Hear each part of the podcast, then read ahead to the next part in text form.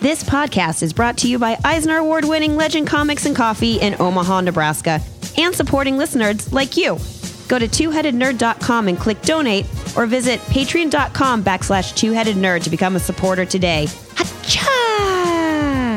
Our story this week picks up where we left off last week.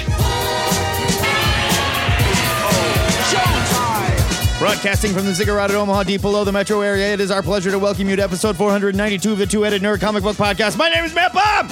You sound like the Micro Machine guy. Fuck yeah, I do. And I'm the internet's Joe Patrick. Though we are cursed to share a body by the very Ziggurat we discovered in the caverns under Omaha, while we wait for our new guardian to take our place, we spend our time reviewing comics and editorializing about the week's nerdy news on the internet so our parents and peers can be certain that we never, in fact, grew up. Is the Micro Machine guy dead? No. He's not dead? Okay. No. Well, good. I'm not wishing death on him. On this week's episode, Joe and I dig into Ta-Nehisi Coates' liberal, racist, anti-white take on Captain America, and then the marriage of Batman and Catwoman in Batman 50.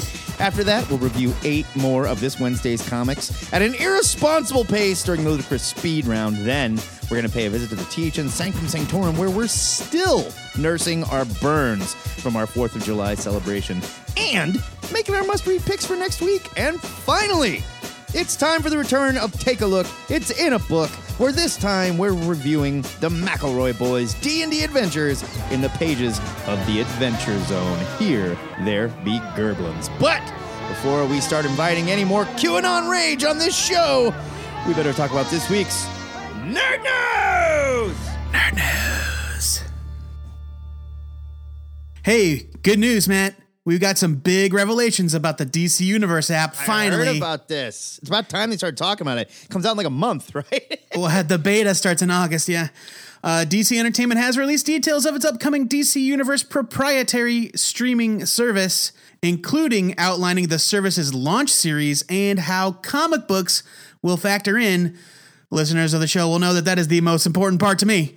DC Universe will launch with the live-action Titans series later this year, and then it will be followed by Doom Patrol, Swamp Thing, the return of Young Justice, and the Harley Quinn animated series in 2019. Young Justice was previously scheduled to come back this year. It got pushed, which is a bummer. DC Universe will also include, quote, a curated selection of thousands of comic books, end quote. That sounds ominous. Yes. Including titles related to the service's streaming shows, which will rotate in selection. Yeah. So, I mean, like, okay, the dream is it's all there, and we're not going to get that. Right. Obviously. I mean, even the Marvel app doesn't have everything, right? That's what I was going to say. The Marvel app is basically a curated app as well. But they're always adding things, and yes, like there's weird stuff on there that you can't find anywhere else, and there's. It also stays there, right? Marvel stuff doesn't disappear. Not that I'm aware of, right? And it also isn't like it's not just stuff related to the new Cloak and Dagger show or the Spider-Man cartoon on Disney XD or whatever. Although they do that as well. Right, but not just that is my point. Like, no. This to me sounds like DC wants to spoon feed you the things they want you to read to promote the shit that they've got on the app. Doesn't that sound perfectly DC, though? Isn't that what their entertainment division does? Yeah, I guess. I mean, thousands of comic books, that's a lot. Yeah. But I don't know. If it's all Teen Titans, I barely care, you know? Well, so the examples that they showed, they've got a lot of new 52 stuff, a lot of Rebirth stuff, a lot of the stuff that they want to pimp. But they also had, like, the classic Marv Wolfman, George Perez, new Teen Titans. And that's neat. But that's not a surprise because they're tying it into the Titans show. Right. No, that's my point. I mean, just put comics up. That's what we want. At the end of the day, put comics up. We're going to pay for this to read whatever the hell we want. And in not doing so, you encourage piracy, especially for stuff that's out of print. You're just encouraging piracy. That's it. Here's a little bit of a quote from Dan DiDio. He says, this hand-curated selection from our decades of comic creations gives fans a thematic digital long box to carry with them on the device of their choosing, or lets them watch exclusive video content on a big screen, followed by the comic that inspired it. So, like, that part of it is cool. The idea that like you can watch, Justice League or Batman, the animated series. And when you're done with the episode, it'll have a little pop up that says, read this comic. Yeah, I mean, that's neat. But again, it's also kind of spoon feeding, I guess. Well, I mean, for newer fans, you know, sure. For non-comic fans that are interested in the video content, I like that idea. But the idea that it's all thematic, right? I don't want it to be thematic. You can do thematic like promotions. Sure.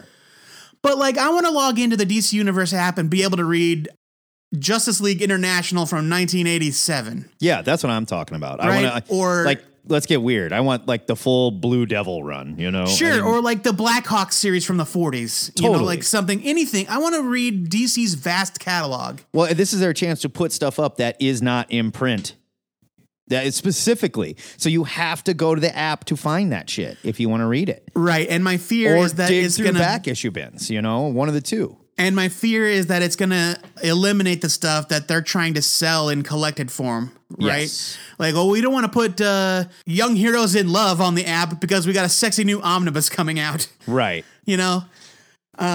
We'll see. We're speculating here. Right. This is, I'm going to say, 60% of what I wanted to hear. Right. And enough to get me to try it. I signed up for the beta. Okay. To be considered for the beta. I don't know. It's not a guarantee that I'll get in, but... hopefully I do. I'm an alpha male, so I don't wait for that shit, you know? Yeah, sure. Fair enough. I hear you. I ain't doing no beta male bullshit. And, you know, hopefully this is just their starting strategy. Right. And it doesn't mean that they won't add more to their library down the line. It's just, it's kind of a bummer right off the bat. And end of the day, if they're not competing with the Marvel app, they are idiots. I know. It would be a real shame if they didn't eventually go down that road. It just makes no sense not to. So maybe they are, and this is just a tease we're getting. We will have to wait and see. From the Bad Idea Spider-Man desk. Boy. Remember when they canceled the Black Cat and Silver Sable movie, Joe? Yeah, did they cancel it, or did they just say, like, we're taking a break? It's shelved. It's gone. Okay. They did so to make room for Jared Leto in the role of Morbius, because if ever there was a perfect standalone character that we don't need Spider-Man in the Marvel Universe for, it's Morbius, the living vampire. Jared Leto has been cast for a self-titled solo spin-off film from Sony, according to Variety. Director Daniel Espinosa is reportedly in talks to helm the film following a purported meeting with Leto that solidified the project for both parties. In comics, as you probably know, Morbius the Living Vampire is Michael Morbius, a scientist and Spider-Man villain who needs to absorb plasma to live. He's kind of a weird sort of kind of vampire. Yeah. I mean, he's not undead, but he's got to drink blood and stuff. At this point, it is unclear whether Morbius would tie into Sony's other in-development Spider-Man film spinoffs. Let me go ahead and clear that up for you. It won't, because it can't. And what they're trying to do... Maybe it takes place in the Venomverse. They are desperately trying to lawyer their way around this, probably, at the moment. And I don't know if this is just taking a chance, because they think, like, yeah, Venom looks great. It looks so dark and spooky and great. We can do the same thing with Morbius, the living vampire. This is the...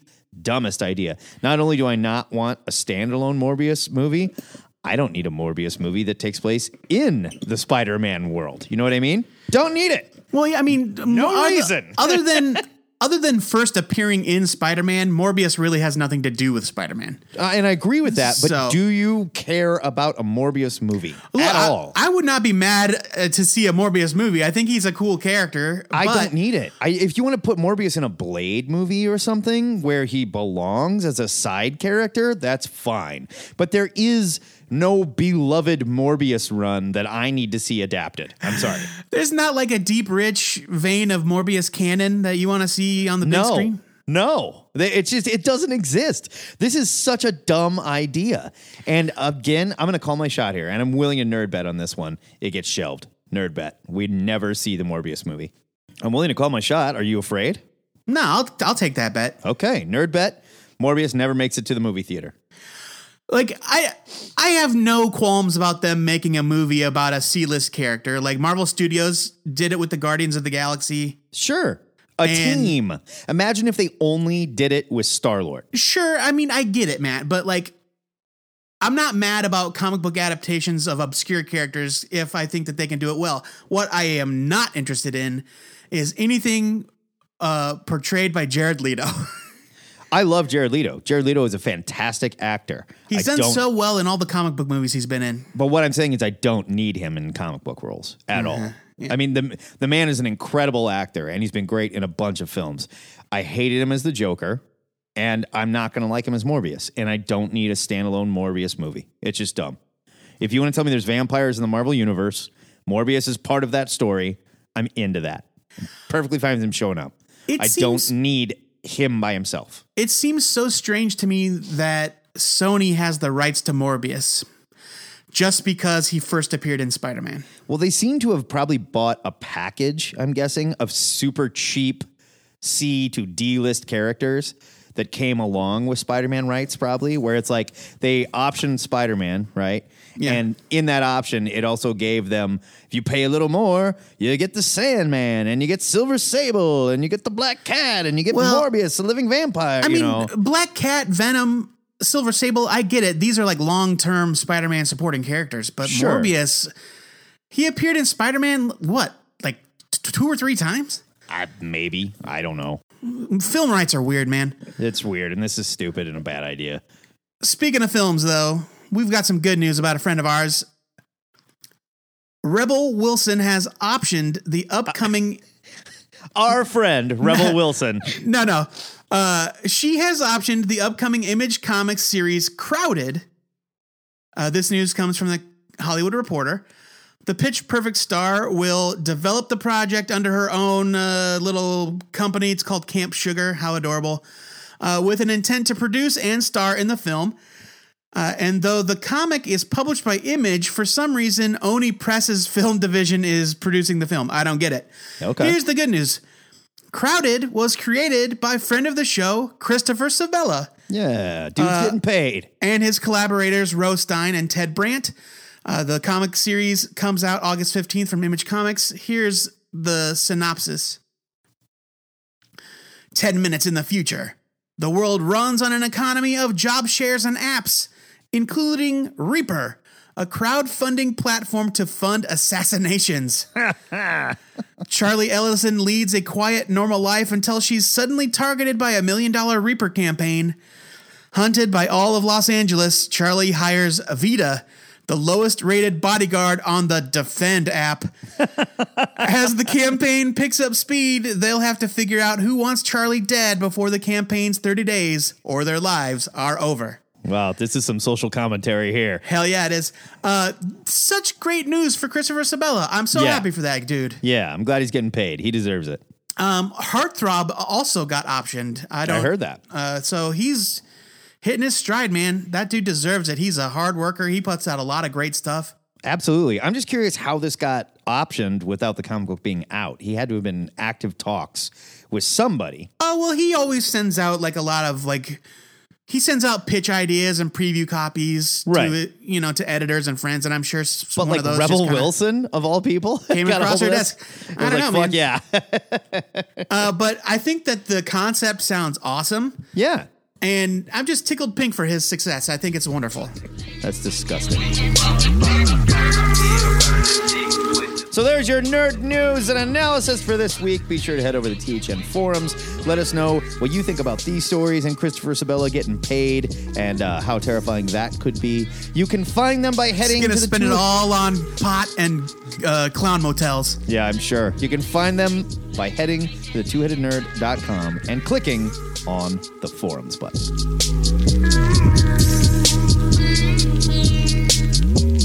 It's review time in the Ziggurat, where Matt and I reveal our liberal bias and beta male crybaby bullshit by crying about two of this week's comics. Matt, what are you apologizing for this week? This week, I am reviewing Batman 50 from DC. It's written by Tom King with art by, for the most part, Michael Janin, but a whole bunch of other peeps, too. 48 pages for $4.99. Here is your solicit. It's the wedding you never thought you'd see. The Batrimony is real. God, I hate that. As Batrimony. As Bruce Wayne and Selina Kyle are set to tie the knot in a can't-miss, extra-length milestone issue that will reshape Gotham City. all their friends, and a few enemies, will be party to a comic book coupling for the ages. Superstar scribe Tom King officiates the sure-to-be offbeat nuptials. What is that about? Joined by an all-star lineup of guest classic bat artists doffing their hats. Is that a word? Doffing? Yeah, when you doff your cap, right. Like you tip your cap. Doffing their hats to the lucky couple in a series of pre-wedding flashback scenes sure to set the romantic mood. So. This solicit is very bad. That was terrible. That was one of the worst I've read in a while. So the New York Times spoiled your Batman wedding comic. Get over it. Newspapers and the internet have been spoiling shit since Columbus discovered America on the 4th of July in 1776. And let's be honest here. How many of you really read the New York Times? How many of you had Rover fetch the paper, sat down in your breakfast nook with your grape nuts and coffee and exclaimed, "Great Caesar's ghosts!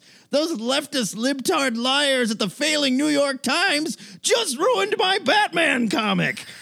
I only read it for the articles. Like, I saw that they spoiled it. Fine. This shit happens. You know what I didn't do? I didn't read the article that spoiled it. It was that simple.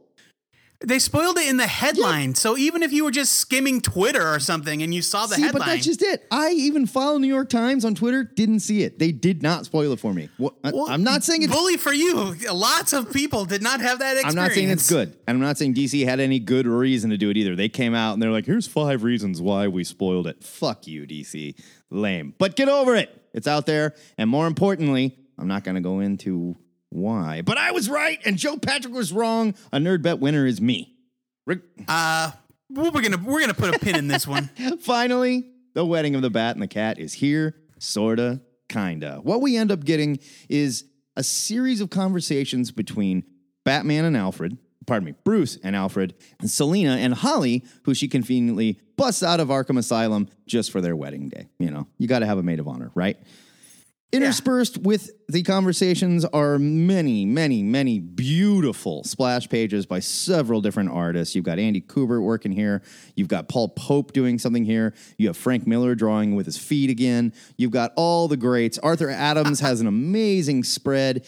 And it really did give the issue heft, and it made it feel cool, and it made it feel like a very important 50th issue. With that said, there is a twist in the end here, and I have... Of course there's a twist. Of course there was. We knew, I mean, this wasn't going to go off without a hitch. Nobody thought that. But for the most part, I found it a little anticlimactic. It didn't hit me the way they were building it up to hit me. And as much as I like what they do on the final page here, which is a really, truly good final Batman page, I found this to be pretty anticlimactic to the story that they were building to for 25 issues. Yeah, I mean, more than a year now, right? Yeah. This was solid. Yep. It was very well written. It had art by some of the best living Batman artists out there. Even the Neil Adams spread looked great. Loved it. That Tony Daniel one where they're on the motorcycle. Yeah. I thought was one of the best pieces of Batman art I've seen from Tony Daniel in a really long time. It really was gorgeous. The David Finch one, garbage. But I'm not here to trash anybody. Oh, yeah. I have to give this issue... You've trashed at least 3 people. I have to give this issue a skim it. Because grand scheme of things, as far as a buildup and an ending to this huge story that Tom King was setting out for us, this did not finish well for me. It's not a bad issue. By all means, it isn't. It's got a lot of cool pictures. Like I said, for $4.99, you're going to feel like you got your money's worth, and it was an interesting read. But as the ending to this bat and cat love story, wedding, whatever, I can only give this a skim it. Okay, so I read some things online, and Tom King was not happy about the New York Times thing because he's been working so hard on this story, right? Oh, I'm sure. And retailers are pissed because DC has convinced them to go all in on like something stupid, like 25 different variant covers. Oh, it's probably more than that. But again, that's the game. It's always been like this. No, it hasn't always been like this, and it doesn't have to be this way. It doesn't have to. I agree. He said that this story is just getting started. So I think to call it the end might be premature. And that's fine, but that's also, that's not my problem. You know what I mean? As a reader, that's not my problem. You told me, you build it up. You guys all got in line and said, here it is. It's all happening. Boom, boom, boom. But nobody said it's the end of the story. No one said it's the end of the 50. You said as an ending, it's not good. Yes. What I'm saying is leading up to this, but it's not the ending. To this 50th issue, calling it what it is, I had the same feeling that I had with Batman RIP. You know what I mean? Where I walked out of Batman RIP going, well, I guess that's not what we thought was going to happen, and thumbs down. But again, with Batman RIP, nobody ever said that Batman was going to die. I agree, but you called it. These are things that we projected onto the story. I get it, but if you had a book called Batman Kills Someone with a Chainsaw and then Batman Never Killed Someone with a Chainsaw, would you say, why did they call that that? I'm curious. Well, first of all. Or perhaps Batman gets eaten by a whale and then the whole adventure is in the desert, you know? Yes, with those examples, I'll grant you that's a little bit more overt. But so Tom King is obviously building a very long form story, right, and the last page really sets up the next chapter of this tale. His story's not done, and I am excited for it. I definitely am. And with that in mind, you know, I enjoyed it. Of course, you can like. We're bending over backwards not to spoil anything, but if you've got half a brain, you know that there's a twist. You know that things don't happen the way that the marketing promised that they would. Yeah, the Joker splits Batman in half, and we're all like, what? And then the Joker marries Catwoman because he says, I do, and there's nothing she can do about it. Spoiled. The Joker marries Batman's upper half. He's like, I don't need the lower half. So yeah, I mean, I really liked it, but I am giving it a skim it as well, because given the fact that you could go online to any number of websites and find out exactly what happened, it kind of takes the wind out of the sails. This is not a bad comic book. It's a good comic book. I enjoyed it. That's where I'm at too. And I think the skim it that we're both giving it is probably more due to DC marketing than to the actual story. Right. Like if you're a collector of Batman, by all means, buy this issue of Batman. It's a good issue of Batman. But like if you are somebody coming into Batman 50 curious because of the huge marketing push, this is not going to make you happy. Pump the brakes. Yeah. Pump the brakes. And you just listen to that bad solicit that I read. It says it right there. It paints everything out. And then they lie. That solicit is a lie. I'm not going to spoil as to why it is, but it's a lie in several different ways. It does deliver on a series of pre-wedding flashbacks. I'll give it that. So, yeah. But like a bunch of friends around? No, nothing like that happens. Nope. Oh, okay. So here's a spoiler. Here's a mild spoiler. We had this series of one-shots leading up to this issue where it's like everyone's getting ready for the wedding. And there was the issue where Nightwing and Bruce have a heart-to-heart, and he tells Nightwing that Superman is his best man instead of Nightwing, and it's like, oh, that's a bummer. Literally none of that shit happens.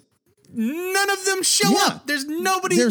Zero. None of them are there. He had the whole thing, that great issue with Damian and Dick, like coming together and stuff, and like it was such a great one shot, and they're all finally coming to grips with what's going to happen, and they're not even around. They're not even fucking around. Yeah, they decide to fucking elope, I guess, or something. And maybe I'm still not totally clear on that. Yeah. I mean, the marketing overtook the story, and that's a shame, because I think Tom King is doing very good work. And it's not Tom King's fault. This is a very complicated skim it. I understand that, but this is a very complicated situation we're in here. Yeah, I think we can leave it that. I think we can just leave it at that, because the more we talk about it, the more we're going to dissect it, and the more we're going to get into spoilers. Joe Patrick, let's get to some a little more straight ahead, beat him up, and goddamn American, shall we? Hey, it's the 4th of July, so my pick had to be Captain America, number 1. Here we go again.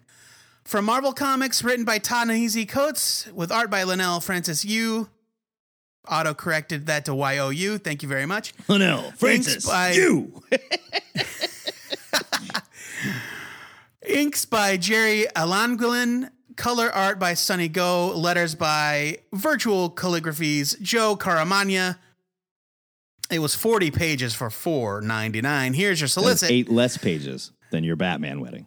Same price. True. Same price. But also way fewer pinups. Yeah. Fair enough. It is winter in America.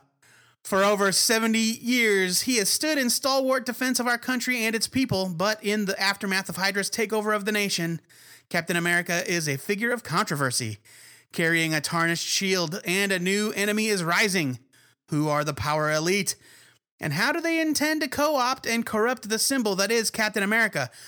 Quick shout out to Black Scorpion #3, who pointed out that the heading for this solicit is a direct shout out to Winter in America by Gil Scott-Heron. Oh, yeah. Which is I didn't put that together. Apt. That's awesome. Yeah. Coates, man. That guy. Yep. Ta-Nehisi Coates takes the reins from departing writer Mark Waid and relaunches the Star-Spangled Avenger in a new direction.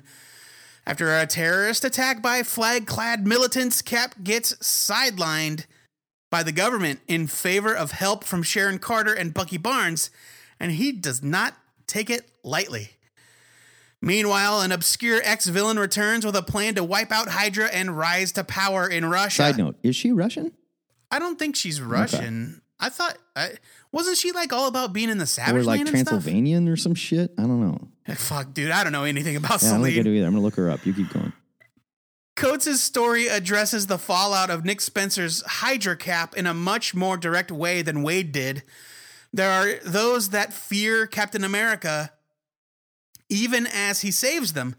Even Cap himself feels doubt about his role in a world that is constantly on fire.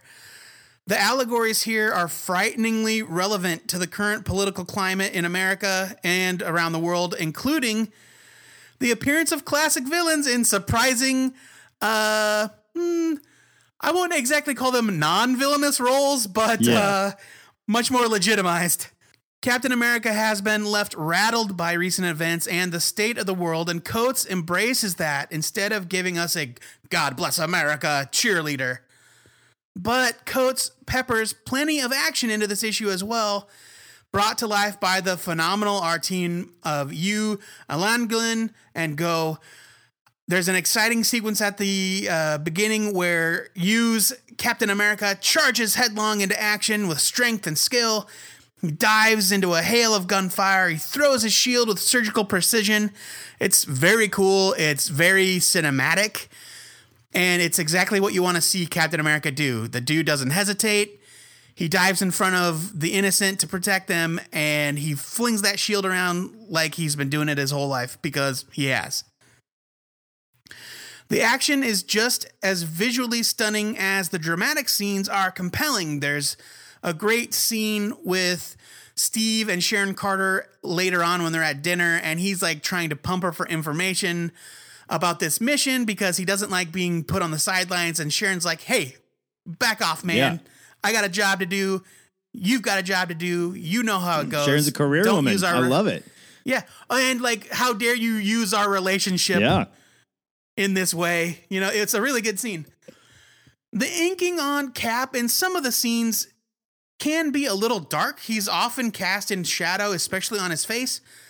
But to me, it seemed to kind of suit the character's current frame of mind. Yeah, that's definitely what they're going for. They're trying to show us, like, Cap is still Cap. He's still red, white, and blue. He's still the Boy Scout. But there's this dark shadow over him right now, and you know, in the public. Like, he's still dedicated to the dream, but what is the dream or now? Can we even trust the dream anymore, period? Yeah, like the ending... But it's being narrated.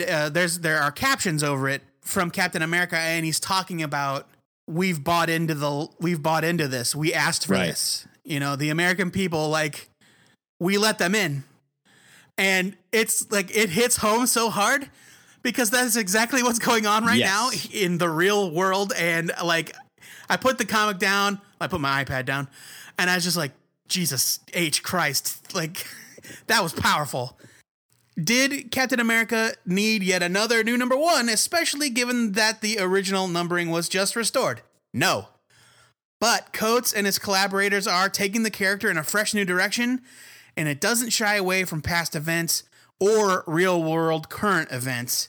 This was a great first issue, and I think that this is going to be yet another great, memorable run on Captain America. I'm giving it a huge buy. I'm with you here. I was a little worried about you, not because he's not a great artist. He's a very good artist. I just don't think of him as a Captain America artist. But I think he's working very well here to give it this edgy look. He still very much had, like, the spirit of Cap. There's a great scene where Cap and Bucky are saving people in the aftermath of this terrorist attack, and the fire department's there, and Cap's holding the kid. His big, stupid boots are back. I love that. I love the Cap boots. I'm so glad.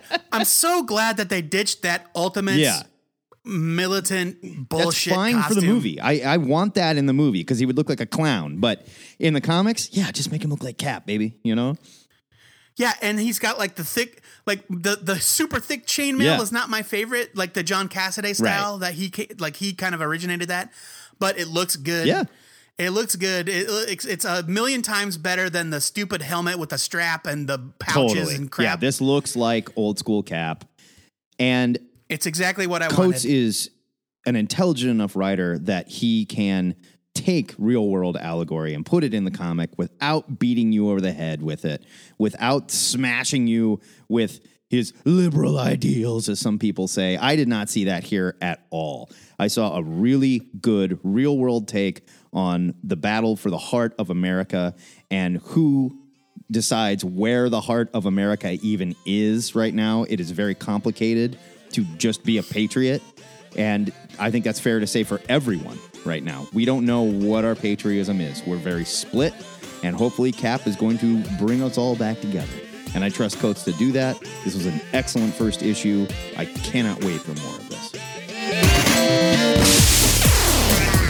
That's a double skim it for Batman 50 and a double buy it for Captain America #1. We're going to post our written reviews over at twoheadednerd.com so you can take snippets of them and misrepresent us on the internet all over the place. But more importantly, you can tell us what you thought of these comics and just how wrong we got it. Head over to the THN forums. It is a great place to do that.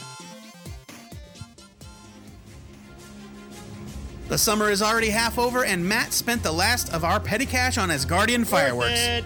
But that doesn't mean we're not seeing Ant-Man and the Wasp this weekend. No, sir. Thanks to the plans I downloaded from Reddit to build our own debigulator, Matt and I will be smuggled into the theater, hiding in Wooly Toots' lush head of hair. Matt, let's do a quick test run on the debigulator and review 8 more comics that hit the stands today during the Ludicrous Speed Round! Ludicrous Speed! Go! Astonishing X-Men #13 from Marvel. The Reavers are back, and they have a new weapon that only Havoc knows about. The problem is, the rest of the X-Men think Havoc is a total shithead. To be fair, he has been a total shithead. I don't like what they've done to Havoc at all. They've turned him into a shithead. He got inverted, if you recall, and was a villain for a while. I forgot that was even He's feeling much better now. That was even a thing. Yep, because it was forgettable. But he's feeling much better now. I really enjoyed this new direction from writer Matthew Rosenberg. Though the new team is far from formed, I like where it's headed and Rosenberg's take on Havoc's path toward redemption. Even Greg Land's art seems a lot less photo traced than usual, though there are a few moments. No, I will give you, Land has improved a lot. He's gotten a lot better. And the dude just loves his butts. He does love the butts. Maybe I was just in a good mood this week, but I'm giving Astonishing X-Men #13 a buy it. Unnatural #1 from Image. Boy. Here we have the story of a buxom pig girl in an anthropomorphic world where the government fiercely decries interspecies relationships, but all she wants to do is get nasty with the dog man of her dreams. The story is trying to make some allegorical reaches to modern sexism and gay rights, but the message gets lost in the softcore pig porn here. Writer, artist Mirka Andolfo's art is very good, okay? She's so talented. Super talented. And not just if you dig cheesecake, but Unnatural seems like a story that needs to stick to the message or stick to the bouncing pig boobs. I have to give this a leave it because it was too goddamn weird. Yeah, man. It was porn. It was softcore porn. It was bizarre. And it's one thing to say, like, oh, okay, she's a woman in charge of her body and she's whatever. Her friend comes in and touches her genitals in the bathtub. That is not acceptable. What is going on? I don't even know. It was like an Emanuela script. Cosmic Ghost Rider, #1 from Marvel. Frank Castle was the Punisher. A deal with the devil made him Ghost Rider. A deal with Galactus made him Cosmic. A deal with Thanos made him dead? Cosmic Ghost Rider is a wild ride. Like, I can't describe it without spoiling things. It's so bonkers, and it's definitely not what you expect. Don't worry if you haven't been reading the Thanos series. Everything you need to enjoy this insane roller coaster of a story is right here in this issue. Newcomer Dylan Burnett delivers some fantastic art that reminded me a lot of Invincible's Ryan Otley. Writer Donny Cates is on my shit list after the crap he pulled with Death of the Inhumans this week. But Cosmic Ghost Rider #1 was an insane story from start to finish in the best way. I'm giving it a buy. Okay, remind me, I want to talk about that when we're done, because I don't know what you're talking about. Catwoman #1 from DC. Joelle Jones takes over as a double threat, writing and drawing the new Catwoman series. The wedding came and went, I guess, and now Selina finds herself targeted by the mob and an army of copycat Catwomen that are shooting cops.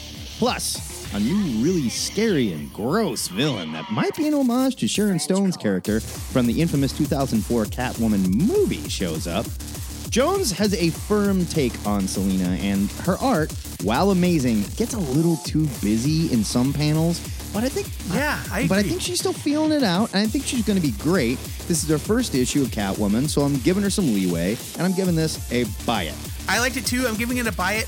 I do not love the costume redesign. Yeah, the armpit holes. The armpit cutouts. What is that doing? You're like, other than know. I want to stink, you know? Man of Steel, #6 from DC. Brian Michael Bendis sticks the landing on his first Superman arc, delivering a lot of great character moments and setting up some interesting things for the future. I was worried about what he was going to do to Lois and John at first, but now I'm very excited to see what happens with them. Jason Fabok draws the entire issue this time instead of just a couple pages, and he's another artist that's perfectly suited to draw Superman. Man of Steel has been a great introduction to Bendis' take on the character. I can't wait to see what he has in store. It's a buy. Okay, remember last year when Jason Fabok was going through his crisis of faith on Twitter? Vaguely. When he was like, I just don't know, man. I just don't know what my future is and where I'm going and so on and so forth. It's because he was getting ready to draw this Superman stuff. Bendis was already talking to him about it, and he did not think he was a Superman artist, and he did not think he should be drawing Superman. Oh, no way, dude. It's like, awesome. You are so wrong. You're amazing. Lowlifes #1 from IDW. Artist Brian Buccioletto turns writer and with his new creator-owned series about a cop seeking revenge for his wife's rape. Alexis Sentak is really good on art here, with a very Francavilla real-world crime drama noir feel to her panels and coloring. Buccioletto plays with time Tarantino style with the story, but the dialogue just isn't great, and it comes off as nasty to the point of ridiculous at times. The story is good, but it doesn't leave the reader with much sympathy for the main character. Not a bad first effort for this team, but Lowlifes needs some work in the dialogue department. I'm giving it a skimming. Buccioletto is a writer that I think has a lot of good ideas, but he's not the strongest scripter. Yeah, like he's trying to humanize the cop's partner, his female partner, and she's like, oh, I'm swiping right on that guy. Gonna strap on a dildo and fuck the shit out of him later. Like, what is that moment for? Like, yikes. I know, okay, but, you know, was that a joke? I can't even tell.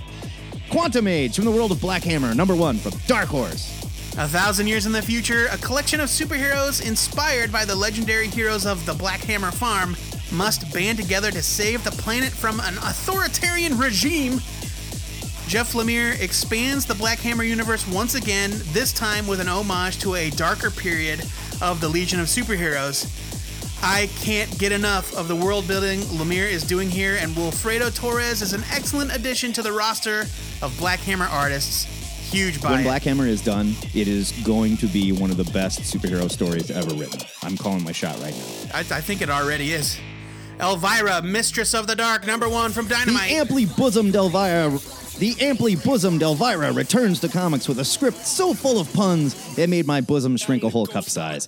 If you're an old school Elvira fan, pervert, that wants to read about Elvira accidentally traveling time and meeting the real Dr. Frankenstein, then this is an unfunny comic book just for you. Me, Okay, it sounds like I'm just trashing this to trash it. And I don't like trashing someone's efforts on a comic book, but this was so fucking lazy. Just lazy storytelling. Bad jokes. What do we do with this character? I don't know. Let's have him time travel, because that seems to be what happens in every Dynamite licensed property written. They're all time traveling for no goddamn reason whatsoever, okay? But isn't, like, the cheesy puns and stuff, isn't that Elvira? It is, but I'm saying I think its time has come and gone. It doesn't work in the comics. It is not funny. There is no reason why you couldn't update that a little bit.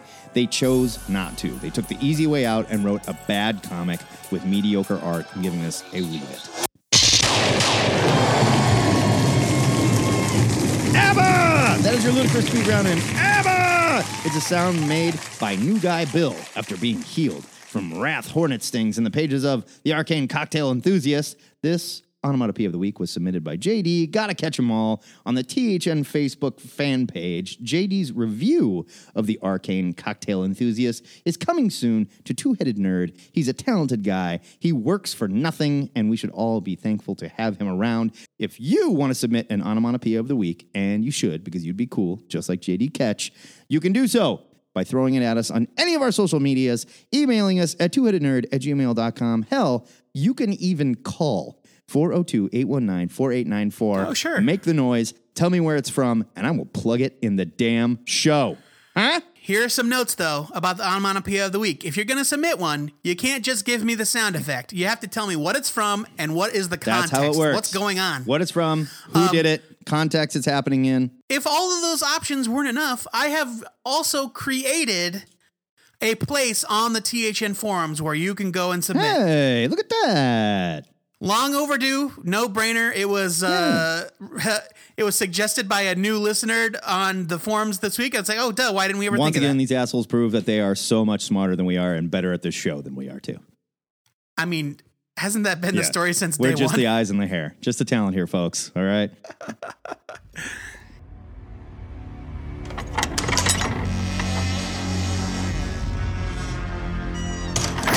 It seems... with great firework power comes great burns and loss of hair. Oh, quit being such a weenie. After Matt hosted a clinic on unsafe firework handling last week, we still find ourselves in the THN Sanctum Sanctorum, nursing our burns and making our must-read picks for next week. Ow, don't touch that there. Quit being a baby. If you don't rub it in, it's not going to work. Matt, what are you pumped to read next week? Next week, I am interested in Relay Number 1 from Aftershock. It's written by Zach Thompson. It's got art by Eric Bromberg, but word on the streets is Donnie Cates came up with this idea, baby. The kids are talking. 32 pages for $3.99. Here is your solicit. A perfect future of intergalactic travel and community. Every newly discovered planet is unified culturally through a monolithic structure known as the Galactic Relay. Although the towering monument is meant to inspire conformity of ideas, technology, and progress, many resent the foreign structure. Jared Carter, a relay employee, must keep the peace and act as an emissary to new civilizations. But when he finds the relay's mythological creator, Hank Donaldson, who doesn't really sound very mythological. Like Hank sounds like he comes over and he builds a deck for you. Thor Donaldson.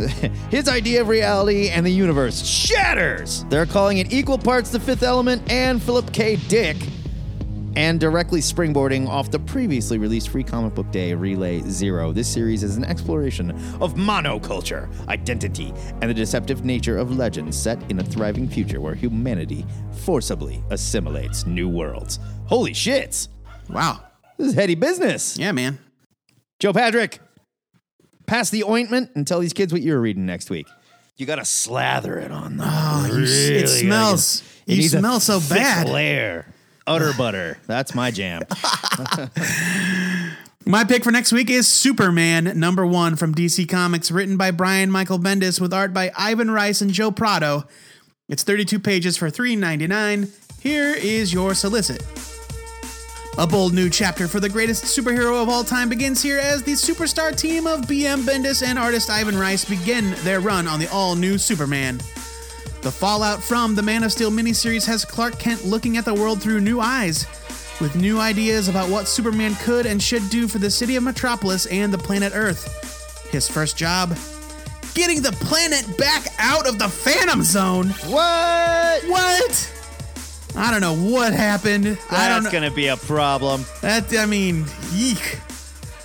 I am excited. Man of Steel has been very good. Yes. And I am thrilled at this new direction for Superman. Bendis has proven me wrong. I was wrong to doubt him. So far, so good. Bring it on. Superman #1. Man of Steel has been so good that, like, even the anti-Bendis internet trolls have shut the fuck up. It's true. It's kind of crazy. He's done the impossible. It's true. Almost. The THN Trade of the Week goes to Quantum and Woody, 2017, Volume 1, trade paperback, Kiss Kiss Clang Clang, from Valiant Entertainment. It's written by Daniel Kibblesmith with art by Kano and Francis Portella. It's 128 pages for $9.99. Love them Valiant first volume prices. That is crazy cheap. Here's your solicit. The world's worst superhero team returns in an explosive new ongoing series. Sometimes you embrace your destiny, and sometimes you and your troublemaking adopted brother find yourselves trapped in a scientific lab explosion that grants you blanking awesome superpowers. As a result of their accident, Eric and Woody Henderson, aka Quantum and Woody, must clang their wristbands together every 24 hours or both dissipate into nothingness. You know, that old trope, which makes superheroing pretty awkward when you're not on speaking terms at the moment. See, Eric has been keeping a pretty big secret. He knows who Woody's birth father really is and where he's been hiding all these years. With great power comes great sibling rivalry. This summer, you'll believe two men and one goat can split a one-bedroom apartment and still be a credible threat to evil and injustice everywhere when Quantum and Woody make headlines and take names. Starting right here, deeply alarming and untrustworthy writer Daniel Kibblesmith, who also worked on The Late Show of Stephen Colbert, and eye-popping artist Kano, who worked on Daredevil, give the Valiant universe the adjective worthy superheroes it deserves. Quantum and Woody! This series was so good. I love Quantum and Woody. Kano, we both love Kano. The guy's crazy talented, and here it's still definitely Kano. He's not disguising his art or anything, but it's got a much lighter-hearted feel to his art, and it's really impressive to see what he could do. I loved this series. It was great. Francis Portella's real good too. Yep. Remember, kiddies, new comic book day is just a week away, and if you pick at it, it'll never heal. It's true. You got to let that thing dry out. So get these comics added to your pull files right damn now. And don't pop your blisters. I don't know who decided that was a good idea. Just let them be. Leave them alone. Joe, it's time to come clean. We've gotten lazy. There was a time we used to read a graphic novel every month, but look at us. Out of shape, sad reflections of yesterday. It's time we get back down to fight weight, Joey, and prove we can read and review an entire graphic novel, not just this month. I'm calling it every month, Joe. It's time once again to take a look. It's in a book. That's a lot of responsibility. I know, baby. For this edition of Take a Look, Matt and I are reviewing Adventure Zone, Here There Be Garblins. This is from First Second Books. Okay. If you're a nerd that plays video games or RPGs, you've probably heard of the McElroy brothers. Justin and Griffin are prominent video game journalists. All three of them are the stars of My Brother and Me, and of course, the Adventure Zone podcast alongside their father, Clint. The McElroy family has become famous for their banter and their role-playing adventures. This graphic novel collects and adapts the first campaign of their hit D&D real play podcast. Now, for those of you who don't know, a real play podcast is just what it sounds like. A group sits down, plays Dungeons and Dragons, and records it for the internet and everybody, which at first glance could sound pretty boring. But you've got to have some dynamic players. Yes, you have to have some extremely dynamic players, and the McElroys have been doing this stuff for a long time. Their Adventure Zone podcast is wonderful stuff. It really is, and I would say there's no argument. It is the best of the real play podcasts available out there. I don't think there's any question, and it's not just because of their humor. They actually came up with some fantastic storytelling, really, really good in-depth storytelling for their D&D campaign that worked so very well. Right. In fact, you almost forget that they're playing a game. Yes. It becomes when you listen to the podcast. It's more about telling a story, the unfolding of the story. But this is not a review of the Adventure Zone podcast. Well, this is where I'm going here. Stuff like that can sound ridiculous, and it can sound very self-serving to people who aren't into it. And when you take it from there and then illustrate it into a comic book, it can become even more ridiculous and even more self-serving. I thought the art here was very good. Yes, and the artist is Carrie Peach. Very talented. She's very talented. I thought the book itself was very well put together. Yep. I had a little bit of fun with it, but I gotta say, this was way too much in one edition, and I just lost interest. About midway through, it stopped working for me. There was something that I love about the podcast, which is their humor, their banter, that is not present here. It becomes fun and funny and lighthearted, but the jokes almost become formulaic. You can see the writer trying to lift the senses of humor from each McElroy brother and put them on their character here and there, but it just slowly stopped working for me. And it kind of became a cute and almost funny tale with a good Dungeons and Dragons storyline that it also never fully committed to, because you're not going to capture, every minute of the podcast. It's just not how it works. It just ended up not working for me. So let's back up. The writing credits go to all three brothers, yes. Justin, Travis, and Griffin, because obviously they came up with all the dialogue when they recorded the show. It was adapted by their father, Clint McElroy, who has actually written comics in the past. Nothing that I've read, but like some really obscure indie stuff. He's also the least funny on the podcast, but he's dad funny. Now, you know what I mean? Yeah, I mean, I don't agree with that, but yes, he is dad funny. It's a different kind of funny. In the sense that like he does not have the same wit that his kids do, and that's why it's funny, because he's dad funny. Well, and also like there's a long-running joke that he's very bad at playing D&D. Like, he doesn't remember what spells he has. He doesn't know what dice to use. Right. The first arc of the first season, I guess you'd call it, Here There Be Gerblins, is without question the weakest arc, because not only are they just getting into, they're figuring things out as they go, they're also using a pre-planned module from D&D, which is why they had to change some character names. If you listen to the podcast, you'll remember Clarg, the bugbear. Mm-hmm. He is renamed here as Nash, because Clarg is a copyrighted character. Sure.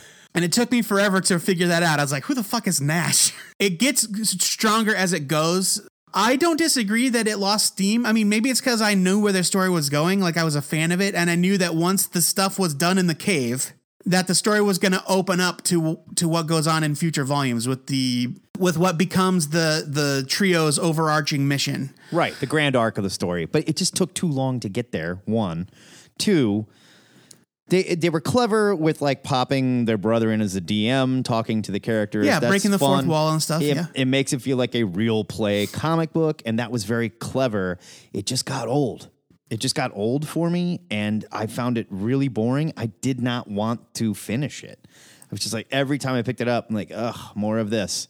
And not because it was like, it was bad. It just was not as funny as I hoped that it would have been, because it just doesn't translate well, I don't think. I don't think the idea of what they did on their podcast translates well to a comic book. It just worked better with them all in the room, playing off of each other. And I'm not saying that like I think I could do this better or someone else could do it better. I think this is a very hard choice, and they did just about as good as they possibly could with translating it to comic book form. I just don't know that it works. I'm not giving it and leave it. I'm not doing that. I'll say this. I wasn't expecting the fourth wall breaking stuff. Yeah. When I read it, I thought that they would just tell the adventure in a traditional way. Right. But I liked it. I mean, I'm biased. I'm a huge fan of the family and everything that they produce. I've been a fan of My Brother and My Brother and Me for a decade. Yeah, I am too. And so like I went into it knowing most of the jokes, knowing where the story was going to go. like when they met the Black Spider and his ridiculous accent, I was like, yep, I was ready for that. You know, I really loved it. And I know that it's not their strongest arc.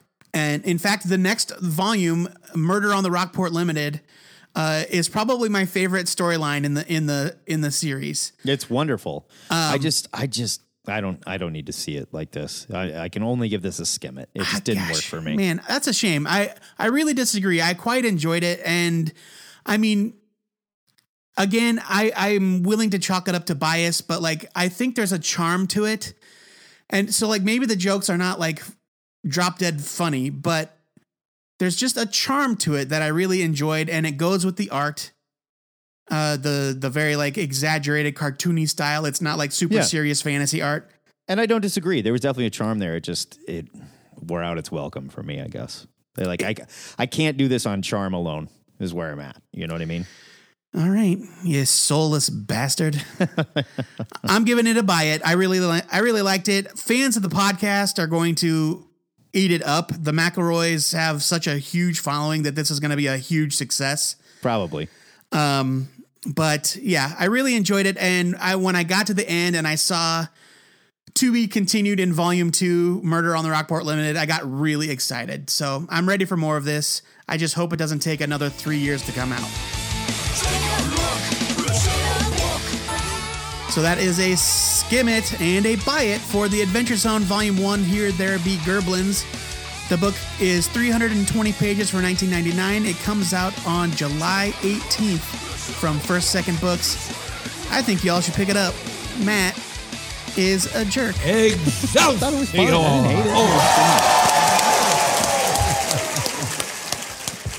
fun.